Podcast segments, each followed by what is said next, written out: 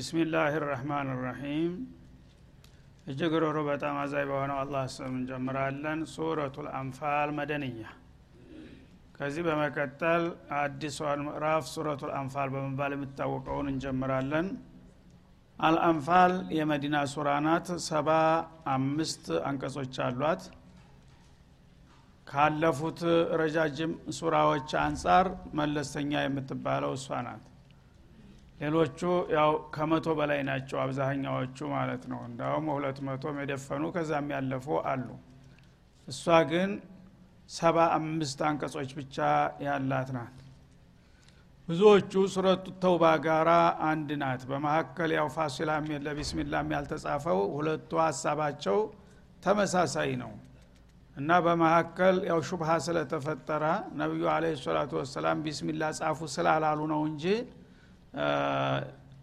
አንተን ራሱን የቻለ ሱራ ተደርጎ የተወሰደው አለበለዛ ሱረቱል አንፋልና ሱረቱት ተውባ ይዘታቸው አንድ ነው ሁለቱ ሱራዎች ቢዳበሉ ልክ እንደ ጎረቤቶቻቸው ተመሳሳይ ውጤት ላይ ይሆኑ ነበር ከመቶ በላይ ይመጣል ማለት ነው ስለዚህ ሱሐቦች ወራ ቢስሚላህ الرحمن الرحيم የሚለው ነገር ጻፉ ብለው ስላላዘዙ ጥርጣሬ ስላደረባቸው ያው ሳይጽፉት ቀሩ ማለት ነው እንደገና አንድ ሱራ ነው ለማለት ደግሞ እክቱቡ ፊ ሱረቲ التي يقال فيها كذا ይሉ ነበር ያን ነገር ደግሞ ስላላሉ ምናልባት የተለየ ሊሆን ይችላል በሚል በመሐከል ያው እንዲከፈሉ ተደረጉ ማለት ነው ባህሪያቸው ግን አተውባና አልአንፋል ተመሳሳይ ነው ሁለታቸው መደንዮች ናቸው ሁለቱም ደግሞ ይዘታቸው በአጠቃላይ የሚዳስሷቸው ጉዳዮች ተመሳሳይነት አላቸው እና ሱረቱል አንፋል መደንያ ናት መደንያ የሆኑ ሱራዎች ባህሪያቸው እንደሚታወቀው በአህካም ሸሪዓ ላይ ነው ትኩረታቸው ማለት ነው እና የሸሪዓ ህግና ደንቦችን በስፋት ይዘግባሉ የመዲና ሱራዎች ይህችም ሱራ እንደዛው ነው ባህሪዋ በሙሉ በአህካም ሸሪዓ ላይ በተለይም ደግሞ በحروب ዙሪያ ነው ዋናው ትኩረቷ ማለት ነው በጦርነት በዛ ወቅት ነብዩ አለይሂ ሰላቱ ወሰለም ከፍተኛ የትጥቅ ትግል በጀመሩበት ሰዓት ስለነበረ በዛ በወቅታዊ ሁኔታ ላይ ነው አብዛኛውን አልአንፋልና ተውባ የሚያትቱት ማለት ነው እና የበድርና የኡሁድ ዘመቻ በቀጥታ ይጠቀሳል እዚህ ውስጥ የመጀመሪያ እንግዲህ ነስረል እስላም የተበሰረባቸው ታላላቅ ዘመቻዎች በመሆናቸው የነሱን ጉዳይ በቀጥታ ያነሳል ከዛም አያይዞ የተለያዩ ሃይማኖታዊ ጦርነቶች በዙሪያቸው ከነሱ ጋር ተዛምዶ ያለውን አህካም ሁሉ ይዳስሳሉ እና ገና ከመግቢያው እንደሚመለከተው አልአንፋል ብሎ ነው የሚነሳው አንፋል ማለት የነፈል ጀምዕ ነው ገኒማ ማለት ነው በመርኮ የሚገኝ ገንዘብ እንዴት ነው የሚከፋፈለው ለዘማቾች በሚለው አህካም ላይ ነው መግቢያ አድርጋ የተነሳቸው ማለት ነው እና ይህች ሱራ እንግዲህ የተለያዩ አህካም ሸሪዓዎችን ትደነግጋለች መከልከል ያለባቸውን ነገር ትከለክላለች እንዲሁም ደግሞ የዕለት ተዕለት መመሪያ የሚያስፈልጉትን መመሪያዎች ታስቀምጣለች በዛም ሂደት ላይ ሁለት ታላላቅ ዘመቻዎች በዛ ሰሞን ነበርና የተሰናገዱት በዘመቻው ዙሪያ ማሟላት የሚገባቸውን ቅድመ ዝግጅቶች ማሟላት እንዳለባቸው ትመክራለች መያዝ ያለበትን አቋም መጠንቀቅ ያለባቸውን ደካማ ጎን በሚገባ ታስቀምጣለች እንደገና ድክመት በማሳዩ ጊዜ ደግሞ ድክመታቸውን ትገመግማለች እርምት ትሰጣለች እነዚህ ሁሉ ነገሮች በውስጧ ተካቶ ይገኛሉ ማለት ነው አጠቃላይ ግን የተውጂሃት የትኩስ መመሪያ ማሰባሰቢያ ከመሆኑ የተነሳ ያ አዩሃ الذين آمنوا የሚለውን ቃል ብዙ ጊዜ ትደግመዋለች ወደ 6 ጊዜ ሱራዋ አጭር ናት ያ አዩሃ الذين آمنوا የሚለውን ቃል በተደጋጋሚ ታወሳለች ማለት ነው ለምን አንድ ሰው ሙእሚን ከሆነ ኢማኑ የሚያስከትልበትን ግዴታ መወጣት ይጠበቅበታል ሙእሚን ነይ ብሎ ሲያበቃ ከኢማኑ ጋራ የማይጣጣም አቋምና ባህሪ ሊታይበት አይገባም ለማለት ኢማናቸውን ታስገነዝባለች አላህ ደግሞ ነስር ዲል የሚሰጣችሁ በኢማናችሁ ሳቢያ እንጂ በጉልበታችሁና በእውቀታችሁ አይደለም ማለትንም ለመጠቆም ብዙ ጊዜ በመደጋገም ያ አዩሃ الذين آمنوا የሚለውን ጥሪ ደጋግማ ትመልስልናለች ማለት ነው። እና ወደ 6 ጊዜ በተደጋጋሚ ይሄንን ቃል አላህ Subhanahu Wa Ta'ala በዚህ ሱራ ውስጥ ይደጋግመዋል። ለምሳሌ የመጀመሪያው ያ አዩሃል ለዲና አመኑ ኢዳ ለቂቱም الذين كفروا زحفا فلا تولوهم الادبار ይላል። እንግዲህ ጦርነት አይምጣ ነው እንዲመጣ አይፈልግም። ሰላምን የሚያደፈርስ ሰዎችን የሚጨፈጭፍ ነገር ስለሆነ ግን ጥላት ገፍቶ ከመጣ ምን ታረጋለህ? አንተ ብቻ ሰላም ሰላም ይያልክ ብትዘምር በአንድ ጅማ ጨብጨብ ድምጽ አያመጣም። ስለዚህ ያ ከመጣ ደግሞ ጥርስህን ነክሰህ መጋፈጥ ግድ ይሆንብሃል ማለት ነው። ያ አይን ስለዚህ ያ አዩሃ الذين آمنوا اذا لقيتم الذين كفروا زحفا እናንተ አማኝ ሆናችሁት ሆይ እነዛ ከሃዲያን የሆኑ ጥላቶቻችሁ በእናንተ ላይ በጣም ተከማጅተውና በዝተው ተባብረው ልክ እርስ መስለው የሚመጡባችሁ ጊዜ ፈላት ወልሁም الادبار ምንም ቢበዙና ቢያብሩ እነሱ ያጠፉናል ብላችሁ በመፍራትና በመርበድበድ ጀርባ እንዳትሰጡና እንዳትሸሹ በማለት ያስተነቅቃል። ይሄ ከኢማን ጋር አይሄድምና ሙእሚን የሆነ ሰው በእምነቱ ላይ ጥላት በሚመጣበት ጊዜ ጥላት የፈለገውን ያህል ቢበዛና ቢከብድም እንኳን ግፋቢል ሞት ነው ምን የሚመጣ ነገር አለ። ሞት ደግሞ ፊሰቢልላህ ሸሃዳ ነው፣ ላንተ ጸጋ እንጂ የሚያሰጋ ነገር አይደለም። ስለዚህ ጥላቶቻችሁ ተባብረውና በርክተው በሚመጡባችሁ ጊዜ በብዙ ቁጥር እንኳን ቢበልጧችሁ ፈላቱ ወልሁም الادبار ጀርባቸውን ሰጣችሁ እንዳትሸሹ ግሬጭን ብላችሁ በማለት ያስጠነቅቃል ማለት ነው። ስለዚህ የመንፈስ ጥንካሬ ያስፈልጋል። አያምጣው ነው ከመጣ ግን አላህ Subhanahu Wa Ta'ala በዛች እንግዲህ እለፍ ያላት ነፍስ አትድንምና አኺራንም ዱንያንም እንዳታጣ ለዓላማ በርትተ መቋቋም ይጠበቅብሃል በማለት የመጀመሪያው ጥሪ ይሆናል ማለት ነው። ከዛ ቀጥሎ ደግሞ 19 ላይ ያ አዩሃ الذين آمنوا اطيعوا الله ورسوله ይሄንን እንግዲህ እስላማዊ ትግል በመታደርጉ ጊዜ ደግሞ ለገንዘብ፣ ለጎሳ፣ ለዘር፣ ለገኒማ፣ ለስልጣን ብላችሁ መስመር እንዳትለቁ ፊሰቢልላህ መሆን አለበት እና በመዳረጉት እንቅስቃሴ የአላህን ትእዛዝ ለማስከበር ለረሱልን ለመተባበር ብላችሁ በንጹህ ዓላማ ላይ መቆም መቻል አለባችሁ። በዚህ ስሜት ከቆማችሁ እኔ ረዳችኋለሁ ይላል። ወላ ተወለው አንሁ ወአንቱም ተስማዑን የአላህ መልእክተኛ ጥላቶቹ በሚከቡትና ጫና በሚያጠሉበት ጊዜ እግራውጭ ብላችሁ ታታችሁት እንዲያትሸሹ እንዲያታጋልጡት ሲል ያስጠነቅቃል። ይሄን ካደረጋችሁ ከኢማናችሁ ትወጣላችሁ በማለት ያስጠነቅቃል። ስለዚህ ነው አዘፍ አልፊራር ሚን አዘፍ ሚን አክበር الكبائر የተደረገው ማለት ነው። አሁንም በመቀጠል ደግሞ በ23ኛ ቁጥር መልሶ ያ አዩሃ الذين آمنوا እናንተ አማኞች ሆይ ይላል እስተጂቡ ሊላሂ ወልረሱል አላህና መልእክተኛው اذا دعاكم لما يحييكم የዘላለማዊ ህይወት የሚሰጣችሁ ለሆነ ቅዱስ ዓላማ ሲጠሩና ሲጋብዟችሁ ጥሪውን ተቀበሉ። ምንም ለጊዜው እንኳን ከባድ ቢሆንም ይሄ ለዲናችሁ ነው መታገል አለባችሁ ብሎ አላህ ሲያዛችሁ ረሱልም ሲያስተባብሯችሁ ለዚህ ለጊዜያዊ ህይወት ብላችሁ የዘላለማዊ ህይወታችሁን እንዲያጣጡ የዘላለሙን ህይወት ምረጡና ለዛ ተገቢውን ምላሽ ስጡ ይላል። ወعلሙ ان الله يحول بين المرء وقلبه እዚህ ላይ ከባድ ፈተና ነው የሚያጋጥማችሁ።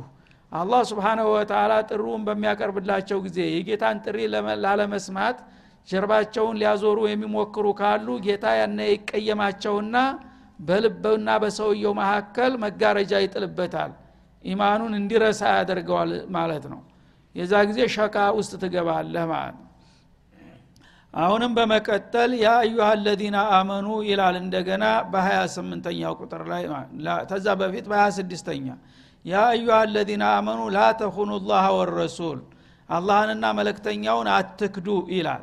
ይሄ ደግሞ ያው ጥላት ጫና በሚያሳድርበት ጊዜ ሰዎች ይፍረከረካሉ። የግል ጥቅማቸውንና ህይወታቸውን በማስቀደም ኢማን ያልጎለበተላቸው ሰዎች ያወላውላሉ ማለት ነው። በዚህ በዲን በኩል ሙእሚኖቹ ጋራ ከቆንኩኝ እነዛ ኃይል አላቸው ስለዚህ ይደቁሱኛል ጉዳት ያደርሱብኛል ብሎ ይፍረከረካል። እዛ ጊዜ የግል ጥቅሙን የመረጠው አላህና መልእክተኛውን ይከዳና ከአላህ ጥላቶች ጋራ ይወግናል ማለት ነው። ወተኹኑ አማናቲኩም ከዛም ደግሞ አደራችሁን አትክዱ። እሱ ብቻ መክዳቱ ሳይበቃው ከጥላት ጋራ ከተወገነ ታማኝነትን ለማግኘት የወገንን ሚስጥር ደሞ ማባከኑ ማይቀርም ማለት ነው። እነሱ ጉያዶ በሚወጣበት ጊዜ እነሱ እንዲቀበሉት ለማድረግ ሙስሊሞቹም የሚሰሩትን የሚያወሩትን ነገር ያወግዛል። እነሱ ጋር ሆኖ እንደዚህ ነው መረጃ ይሰጣል። ያ ከሆነ خیانة الله ورسوله وخیانة المؤمنين ውስጥ ተገባለህ በማለት ያስጠነቅቃል ማለት ነው። ምክንያቱም ሰው ተጠራጣሪ ነው። አንድ ሙስሊም የሆነ ሰው ኢማን እንኳን ባይኖረው ደካማ ቢሆን ሙናፊቅ እንኳን ቢሆን ካፊሮች ሙሉ በሙሉ አያምኑትም። ምናልባት እኛን መስሎ ሊሰልለን ነው ይላሉ። ያን ነገር እንግዲህ ታማኝ መሆንን ለማሳወቅና እንዲቀበሉት ለማድረግ የግድ አንዳንድ ነገር ማበርከት አለበት ማለት ነው። ተነስቶ ይናገራል እና መግለጫ ይሰጣል። እንደዚህ የሚያረጉት እኮ እኛን አይወክሉንም ጥቂቶች ናቸው እንደዚህ ናቸው እያለ ሲያንጸባርቅ እውነትም ይሄኛ ሰው ነው ተብሎ ተቀባይነት ሊያገኝ። ዝም ብሎ ከሆነ ግን ምናልባት ይጠረጥሩኛል ብሎ ስለሚሰጋ የግድ ይቁነጠነጣል አንድ ነገር ለማበርከት ማለት ነው። ያን ካደረክ ደግሞ ምን አህል ለየህ ማለት ነው። ሙእሚኖች አያስፈልጉኝም እና እኔ ከነዚህ ጉልበተኞቹ ጋራ ከጊዜ የተሰጣቸው ጋራ መሆን አለብኝ።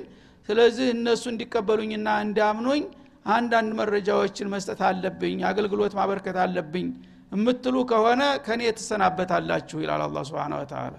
ወአንቱም ተዓለሙን እናንተ ያወቃችሁ ኢማናችሁ ይሄን እንድታደርጉ እንደማይፈቅድላችሁ ያወቃችሁ የግዚያዊ ጥቅምን ከዘላቂ እድላችሁ መርጣችሁ እንደዚህ ማድረግ አይገባችሁም ይላል ማለት ነው።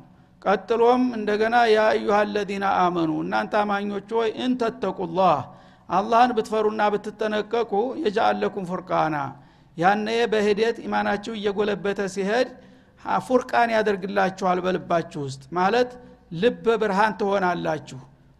የተወሰነ ጊዜ ራስክን ለማሸነፍ ታገል ማለት ነው። እስቀድመ በቀላሉ ሽብልል ማለቱን ተውና እና ይሄ ነገር እኮ የዲል መወሰን ጉዳይ ነው አላህ የጠላውን ነገር ትቼ ይዤ ያ ኢማን እንዲነን የሚጎዳ ነገር ከሰራው ጌታ ቢጣላኝስ ያዋርደኝስ ብለህ መፍራት ይኖርብሃል ማለት ነው። ያን በመታደርግበት ጊዜ ትንሽ ሙጃሃደተ ነፍስ ስታደርግ ፉርቃን አላህ ይሰጣል ልብ ውስጥ የኢማን ብርሃን ይበራል ማለት ነው። ከዛ በኋላ ሐቅና ባጢሉ ቁልጭ ብሎ ይታየዋል። መጀመሪያውኑ ግን ዝም ብሎ በቀላሉ እጅ የሚሰጥ ከሆነ ልቡ ይደፈናል ማለት ነው። ሹብሃውን የሚያስወግድለት ነገር አይመጣም አላህ ተቆጥቶበታልና ልክ እንደ በለዓም ልቡ እየጨለመ ነው የሚሄደው። እንደገና ሂቅድ ጥላቻ እየተሰማው በሙስሊሞቹ ላይ የበለጠ እየከፋ ይሄዳል ማለት ነው። ስለዚህ ራስክን እስቲ ትንሽ ተቆጣጠር ያነ አላህ Subhanahu Wa Ta'ala ልብህ እንዲበራና ሐቅና ባጢሉን የምትለይበት የምትመዝንበት ህሊና ይሰጣል ማለት ነው። ያ ከሆነ ደግሞ ይከፍራ አንኩም ሰይአቲኩም ቀደም ሲል ሹብሃ ላይ በነበራችሁ በጊዜ ተሳሳታችሁ ወንጀል ፈጽማችሁ ከሆነ ያን ነገር ይሰርዝልሃል በቅልቦና አስበ ተሳስቻለሁ መሰል በመትልበት ጊዜ ማለት ነው። ወይግፊር ለኩም ይምራሃልም ደግሞ ያው ሰው ሲባል ማይሳሳት የለም እና በወቅቱ ተተመለሰ ቀደም ሲል ያው ሹብሃ አድሮብህ ነው ምንም አይደለም ተልብ ተተመለስክ ተቀብልሃለ ይላል። والله ذو الفضل العظيم الله የታላቅ ትርፋት ባለቤት ነውና እያለ እነዚህ ሁሉ አያቶች እንግዲህ ፈታኝ በሆነ ሁኔታ ስናልፍ የተለያዩ ደካማ ጎኖች ሲያጋጥሙን መወሰድ ያለባቸው እርምጃና ልናገኛቸው የምንችሉትን ውጤቶች ከኢማናችን ጋራ በማመሳከር ይነግረናል ማለት ነው። ኢማን እነዚህን እንግዲህ ጥሬዎች ሁሉ ተቀባይነት ታላገኙ እነዚህ አያቶች ጋራ እነዚህ መለኮታዊ ምክሮች ጋራ ራስን ካላዋህድክ ኢማን ሊከዳህ ይችላል አንተ እንደከዳው ይላል አላህ Subhanahu Wa Ta'ala። ስለዚህ እንግዲህ በዚህ በሁለት እና በሶስት ገጽ ውስጥ 6 ጊዜ በተደጋጋሚ ያ አዩሃ الذين آمنوا የሚለውን በመድገም ኢማንህ ከእስላም ውጭ የሆነ ነገር እንድትሰራ አይፈቅድልህም ኢማንህን ሙራጃአ አድርግ ይሄ ነገር ጉዳዩ ቀላል ነገር አድርገህ አትየው እና ኢማን ጋራ የመገናኘትና የመለያየት ጉዳይ ነው በማለት ያስጠነቅቃል ማለት ነው። እና ከዚህ በኋላ ወደ ተመነሻው እንደገና እንመለስና يسألونك عن الأنفال እነዚህ ተከታዮችህ ተአንፋል ይጠይቁሃል መልእክተኛው ሆይ ይላል። እንግዲህ አላህ Subhanahu Wa Ta'ala የሙእሚኖችን አንድነትና ደህንነት ለመጠበቅ ሲባል ጥቅቅን ነገሮች እንኳን ቢሆኑ አይንቃቸውም። በተለይ አንድነትም ያናጋ ነገር ጥንቃቄ ያስፈልገዋልና ስለዚህ ሱሐቦች ሰው ናቸው በመሰረቱ የሚታገሉት ፊሰቢልላህ ነው ለግዚያዊ ጥቅም ብለው አይደለም። ቤት ንብረታቸውን ርስታቸውን ትተው ሄደዋል አብዛኛዎቹ እዛም አንሷሮቹ ደግሞ ያን ሁሉ እንግዲያ በሺ የሚቆጠር ሰው ተቀብለው ቤት ንብረታቸውን እያካፈሉ ስራቸው እየተጣበበ ነው ያለው። ያ ከመሆኑ ጋራ ለአላህ ብለው ነው ሁሉ መስዋዕት የሚከፍሉትና አሁን ወደ ዘመቻ በሚገቡበት ጊዜ አንድ ጥቅሞችና የምርኮ ንብረቶች ማፍራት ጀመሩ። ያኔ ሰው መቸም ዝሮ ሰው ነውና ደካማ ጎና ያጣውም በዛ በተገኘ የምርኮ ገንዘብ ትንሽ የመወዳደርና የመሽቀዳደም ሁኔታ ተፈጠረ ማለት ነው። እና ነብዩ አለይሂ ሰላቱ ወሰለም ወደ ጦርነቱ ሲገቡ ያው ወታደራዊ ስርዓትን አሳምረው ነበር የሚያስቀምጡት። ሁሉን ግንባር ቀደም ሆኖ በፊት አውራሪነት እንዲዋጋ ያደርጉታል። የተወሰነውን ክፍል ደግሞ በቀይ በኩል ደጀን እንዲጠብቅ ያደርጉታል። ሌላውን በግራ በኩል ሌላውን ከጀርባ ይከፋፈሉና ሁሉም የሥራ ድርሻውን እንዲወጣ ኃላፊነት ይጥሉበት ነበር ማለት ነው። የመጀመሪያ ግንባር ሄዶ የሚፋለመው ምናልባት ቸኳላ ዲል ታጋጠመው በግራና በቀኝ ከኋላ ያለው ኃይል ተመቀላቀሉ በፊት እሱ ውጤት ያመጣል ማለት ነው። የዛ ጊዜ ዲል በሚበሰርበት ጊዜ ሌሎቹ ከውጊያው ሳይሳተፉ ምርኮ ገንዘብ ሲገኝ ምናሉ ግንባር ላይ ያሉት እኛንና ታግለን ይሄን ምርኮ ያገኘ ነው እኛ መካፈል አለብን፣ ሌላው ተጠባባቂ ነው ዲሉን ይጠብቅ ብለው ቁጭ አሉ ማለት ነው። ይሄ ሰው እንግዲህ ዝሮ ያው ነው ሰው። እነዛ ባይጠብቋቸው ኑሮ ኃይል ባይኖራቸው ኑሮ በቀላሉ ይደረቱ አይችሉም ነበር። ግን አሁን ሙባሸረተን እኛንና ይሄን ምርኮ ያመጣ ነው እኛ የመጀመሪያ እድላችን ነው ይሄንን የሰጠን ለኛ ብቻ ይከፋፈል፣ ሌሎቹሳ እንደዛው በግንባራቸው ሲዋጉና ውጤት ሲያመጡ ያን ይካፈሉ ብለው ቁጭ አሉ ማለት ነው። እንግዲህ አንድነትን አደጋ ላይ የሚጥል ነገር ሆነ ማለት ነው። አንድ ጀይሽ ነው ግን በተለያየ ግንባር ተሰማርቷል። አንዱ በለስ ሲቀናው እኔ ያገኘሁትን አላካፍልህም ታለ ችግር ተፈጠረ፣ መተማማን መግባባት ጠፋ ማለት ነው። ይሄ ነገር ተከሰተ። ይሄ ነገር ተመከሰቱ በፊት በጣም አደገኛ በተለይ የገንዘብ ነገር እንደምታውቁት ነው ይቆጠቁጣል። የገንዘብ ነገር አደገኛ ስለሆነች አንድነታቸውን በቀላሉ የሚያፈርስ ነገር በመሆኑ አላህ ትኩረት ሰጥቶ አስቀድሞ የምዕራፉ መክፈቻ አደረገው ማለት ነው። እና መተው ይሄ አለመግባባት ሲፈጠር የኋለኞቹ ደግሞ እኛም እኮ የበኩላችንን ድርሻ ተሰጥቶን ነው የተቀመጥነው፣ ግንባር ሄዱ ቢሉ ኑሮ ልንሄድ ነበረ፣ እናንተ ያገኛችሁትን ለምን አንካፈልም? እንዴት ብለህ ትካፈላለህ? እኔ ደሜን አፍስሼ ጠጥቼ ከስክሼ ያገኘሁትን ሲል እንግዳውስ ደግነታቸው እነሱ አንድ የሚያጋጭ ነገር ከተፈጠረ فإن تنازعتم في شيء فردوه إلى الله ነውና ወደ ባለቤቱ ይመጣሉ ማለት ነው። ወደ አላህና ወደ ረሱል መተው ሊጠይቁ እንዳሰቡ እሱ መመሪያውን አወረደ አላህ። በምርኮው ገንዘብ ትንሽ አለመግባባት ተፈጥሯልና ይሄን ነገር አንተ ያው ውሳኔ እንድትሰጥበት ጥያቄ እያዘጋጁ ነው ሊመጡልህ ነው፣ በሚጠይቁ ጊዜ መልሱ እንደሚከተለው ይሆናል አላቸው ማለት ነው። እና በምርኮ ገንዘብ የሚመቀርብልህን ጥያቄ እሱን ሲያቀርቡ ቁሊል አንፋሉ ሊላሂ ወረሱል ይሄ ምርኮ ገንዘብ የአላህና የመልእክተኛው ነው እናንተ ምን አገባችሁ በላቸው ባጭሩ። መጀመሪያ የማን መሽሩዕ ነው? በማን አላማ ነው የዘመታችሁት? በአላህና በመልእክተኛው አማሪነት አይደለም? ስለዚህ አመራሩ እኛ ጋር ነው ያለው፣ አንተ ምን አገባህ? ተራ ወታደር ነው፣ ሲሰጡ ትቀበላለህ ሲነሱት ትላለህ። መጀመሪያ እኮ አይመለከታችሁም እናንተ ማልያ ማን ነው ተወካይ ያረጋችሁ? ስለ ገንዘብ የገንዘብ ተተገኘ ወደ አለቃው ነው የሚመጣው፣ አላህ ነው ያዘዘው። ይሄ ገንዘብ ደግሞ ለማን እንደሚሰጥ አላህ መፍትሄ ይሰጥበታል፣ ውሳኔውን ይሰጣል። ከዛም ረሱል ባላቸው ኃላፊነት ያከፋፍላሉ። መጀመሪያውንስ በዛ አጀንዳ ማን ነው ተነጋገሩ ያላችሁ? አላህ Subhanahu Wa Ta'ala ቁሊል አንፋሉ ሊላሂ ወረሱል የምርኮው ገንዘብ የአላህና የመልእክተኛው ነው። ይሄ ማለት እንግዲህ ሁለት አይነት ትርጉም አለው። አንደኛ በቀጥታ መብቱ ስልጣኑ የኔ ነው ነው የሚለው አላህ Subhanahu Wa Ta'ala ለኔ አላማ ብላችሁ ተዝመቱ በያዝስኳችሁ እኔ ነኝ። ከዛ ካዘመታችሁ በኋላ በዱንያም ሆነ በአኺራ የምታገኙትን ጥቅም አላህ አጅሩን እንዴት እንደሚሰጥ እሱ ነው የሚያውቀው። እሱ በሚሰጣችሁ መመሪያ እንጂ እናንተ በግል አስተያየታችሁ ለገሌ ይሄን ያህል ይደርሰዋል ለገሌ ይደርሰዋል ለገሌ ይገባዋል አይገባውም ማለት ተስራችሁ ውጭ ነው እኮ መጀመሪያውኑ ስተት ነው አላቸው ማለት ነው። እና አደብ ግዙ አይመለከታችሁም። ያው የሚመለከተው ክፍል አላህና መልእክተኛው የሚሰጣቸውን መመሪያ ተቀብላችሁ በዛ ተከፋፈላችሁ። አሁን ግን በዚህ ጉዳይ ጊዜ አታባክኑ፣ አትጨቃጨቁ፣ አርፋችሁ ተቀመጡ አላቸው ገና ከመነሻው ማለት ነው። እና ትንሽ ያው የመቃቃም ሁኔታ ተፈጥሮ ስለነበረ ለማብረር ነው። ይሄ በጣም ስልታዊ የሆነ አገላለጥ ነው አላህ Subhanahu Wa Ta'ala የተጠቀመው ዘላይ።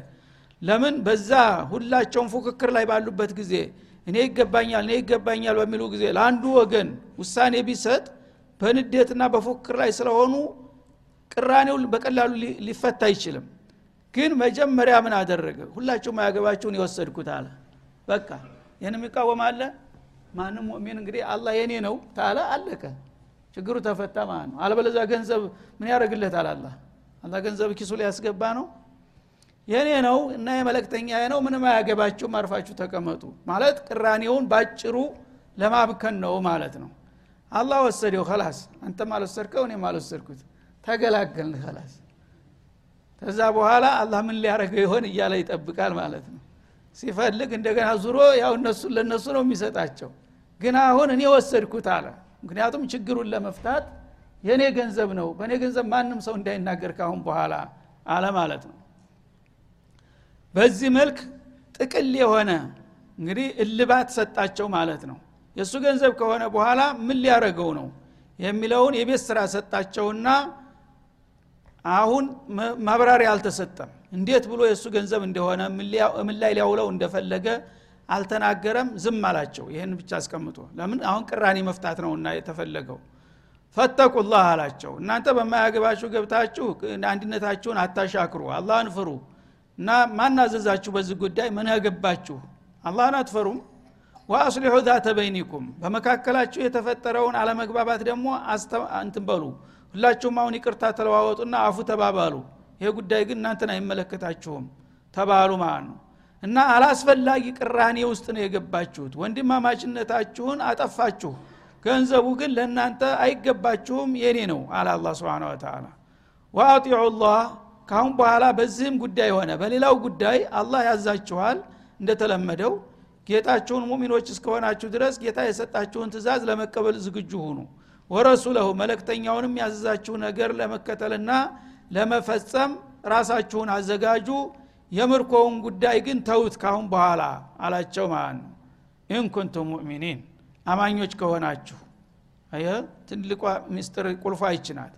እንግዲህ ሙእሚን የሆነ ሰው ኢማን አለኝ እስካለ ድረስ ተኢማኑ ሊወጣ አይችልም።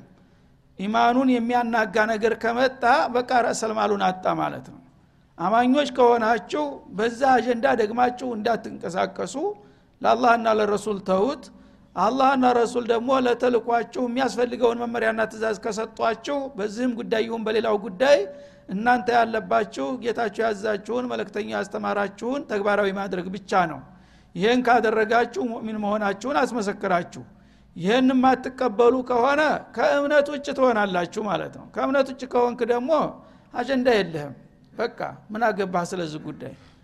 ስለዚህ እኮ ቀላል ነገር አይደለም። እናንተ እንደ ተራ ነገር ገንዘብን ያገኝ በሚለው መልኩ ነው የያዛችሁት። ግን ይሄ ነገር በማያገባችሁ ነገር ገብታችሁ አላህና ረሱል ውሳኔ ሊሰጡበት የሚገባው ነገር ላይ እናንተ ዘላችሁ ጣልቃ መግባታችሁ ይሄ ኢማንን የሚያናጋ ነገር ስለሆነ ካሁን ጀምራችሁ ከዛ አጀንዳ በመውጣት እናንተ የሚጠበቅባችሁ ታዛዥነት ነውና አላህና መልእክተኛው የሚያዛችሁን መቀበልና መከተል ነው አማራጩ አማኞች ከሆናችሁ።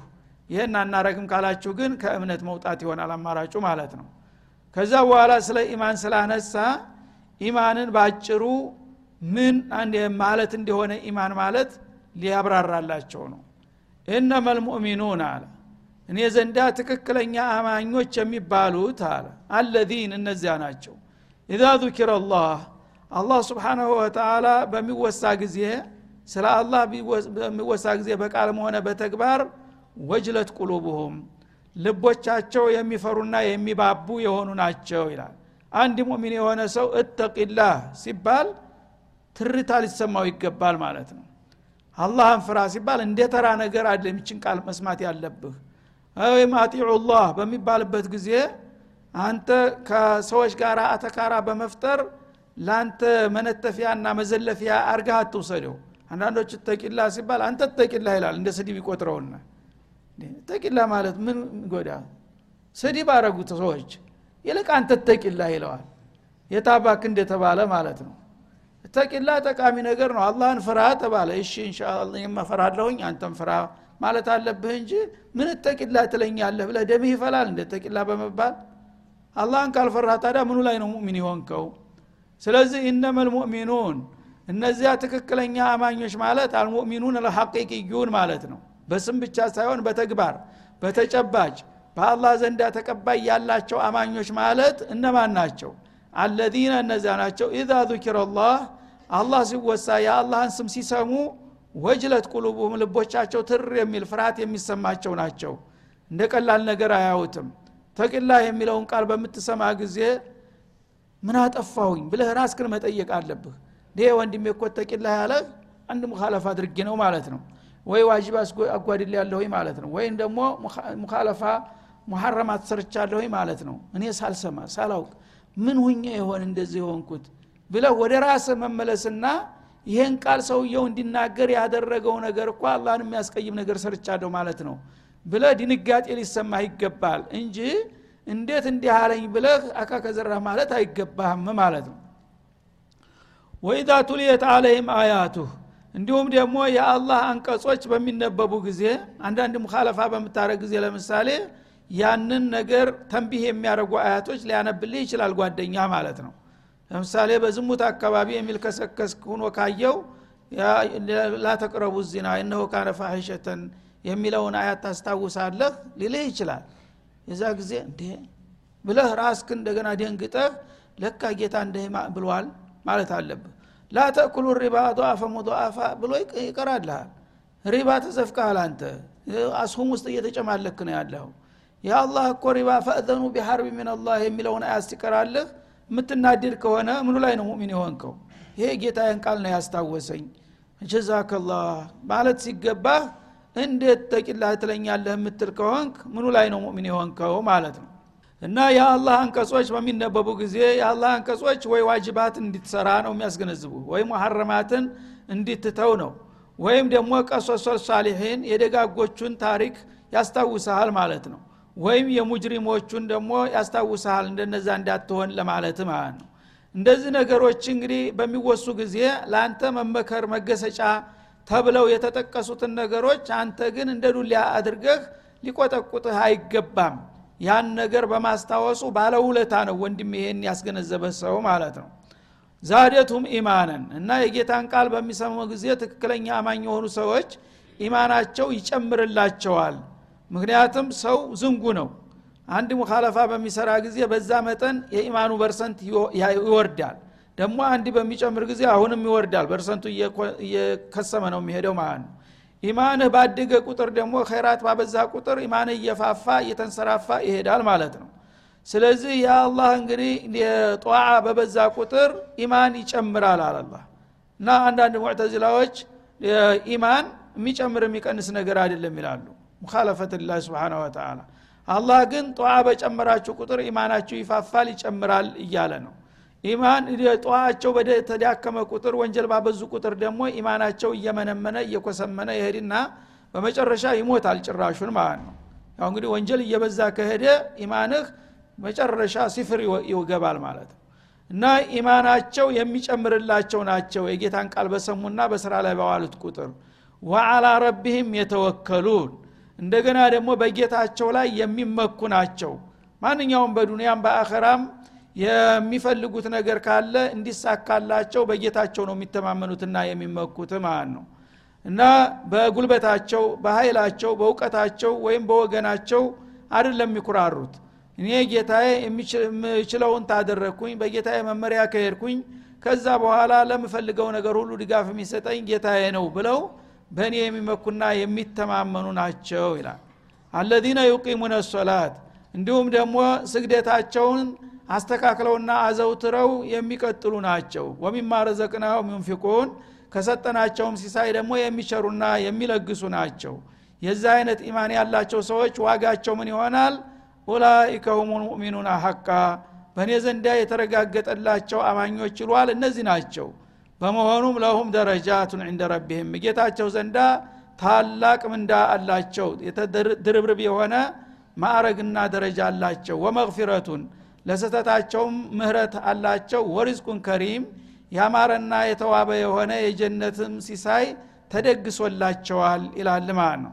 ስለዚህ ኢማንን ያሳመረና ያስተካከለ ሰው በአላህ ዘንዳ ዘላለማዊ ጸጋ ጀነትን ነዒም የሚጠብቀው መሆኑን እያረጋገጠ ኢማናችንን እንድንጠብቅና እንድናሳድግ ይመክረናል ማለት ነው። هذا وصلى الله وسلم على النبي وعلى آله